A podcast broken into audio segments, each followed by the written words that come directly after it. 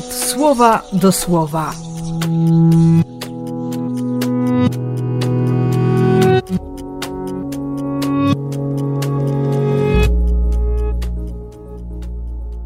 Dwudziesty dziewiąty listopada, środa.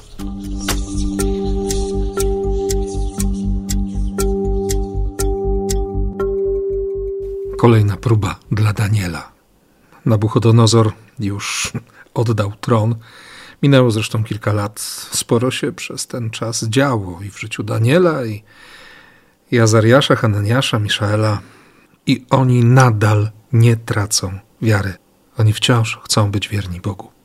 Ale kolejny król, syn Baltazar, urządza ucztę dla mnóstwa. I jak już sobie podpili to. No właśnie. To ma być uczta godna bogów, więc najlepiej, żeby się pojawiły boskie naczynia. I takie są w skarbcu królewskim. Będziecie jak bogowie. I ciekawe, że, że ta pisząca ręka, ten tekst, który się pojawia na ścianie, to nie żadna zemsta, to nie złośliwość, to czysta prawda.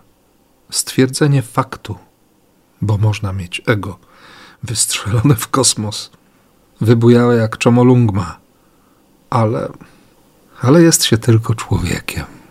I ten kolejny werset z piątego rozdziału Księgi Daniela, którego już nie usłyszeliśmy w liturgii.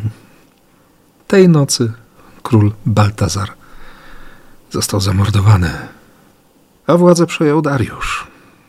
Szybkie to słowo Boga. Bardzo realne, bardzo konkretne.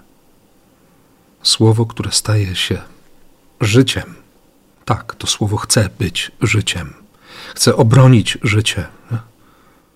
Będą was prześladować. I do więzień wydadzą, i do synagog wydadzą.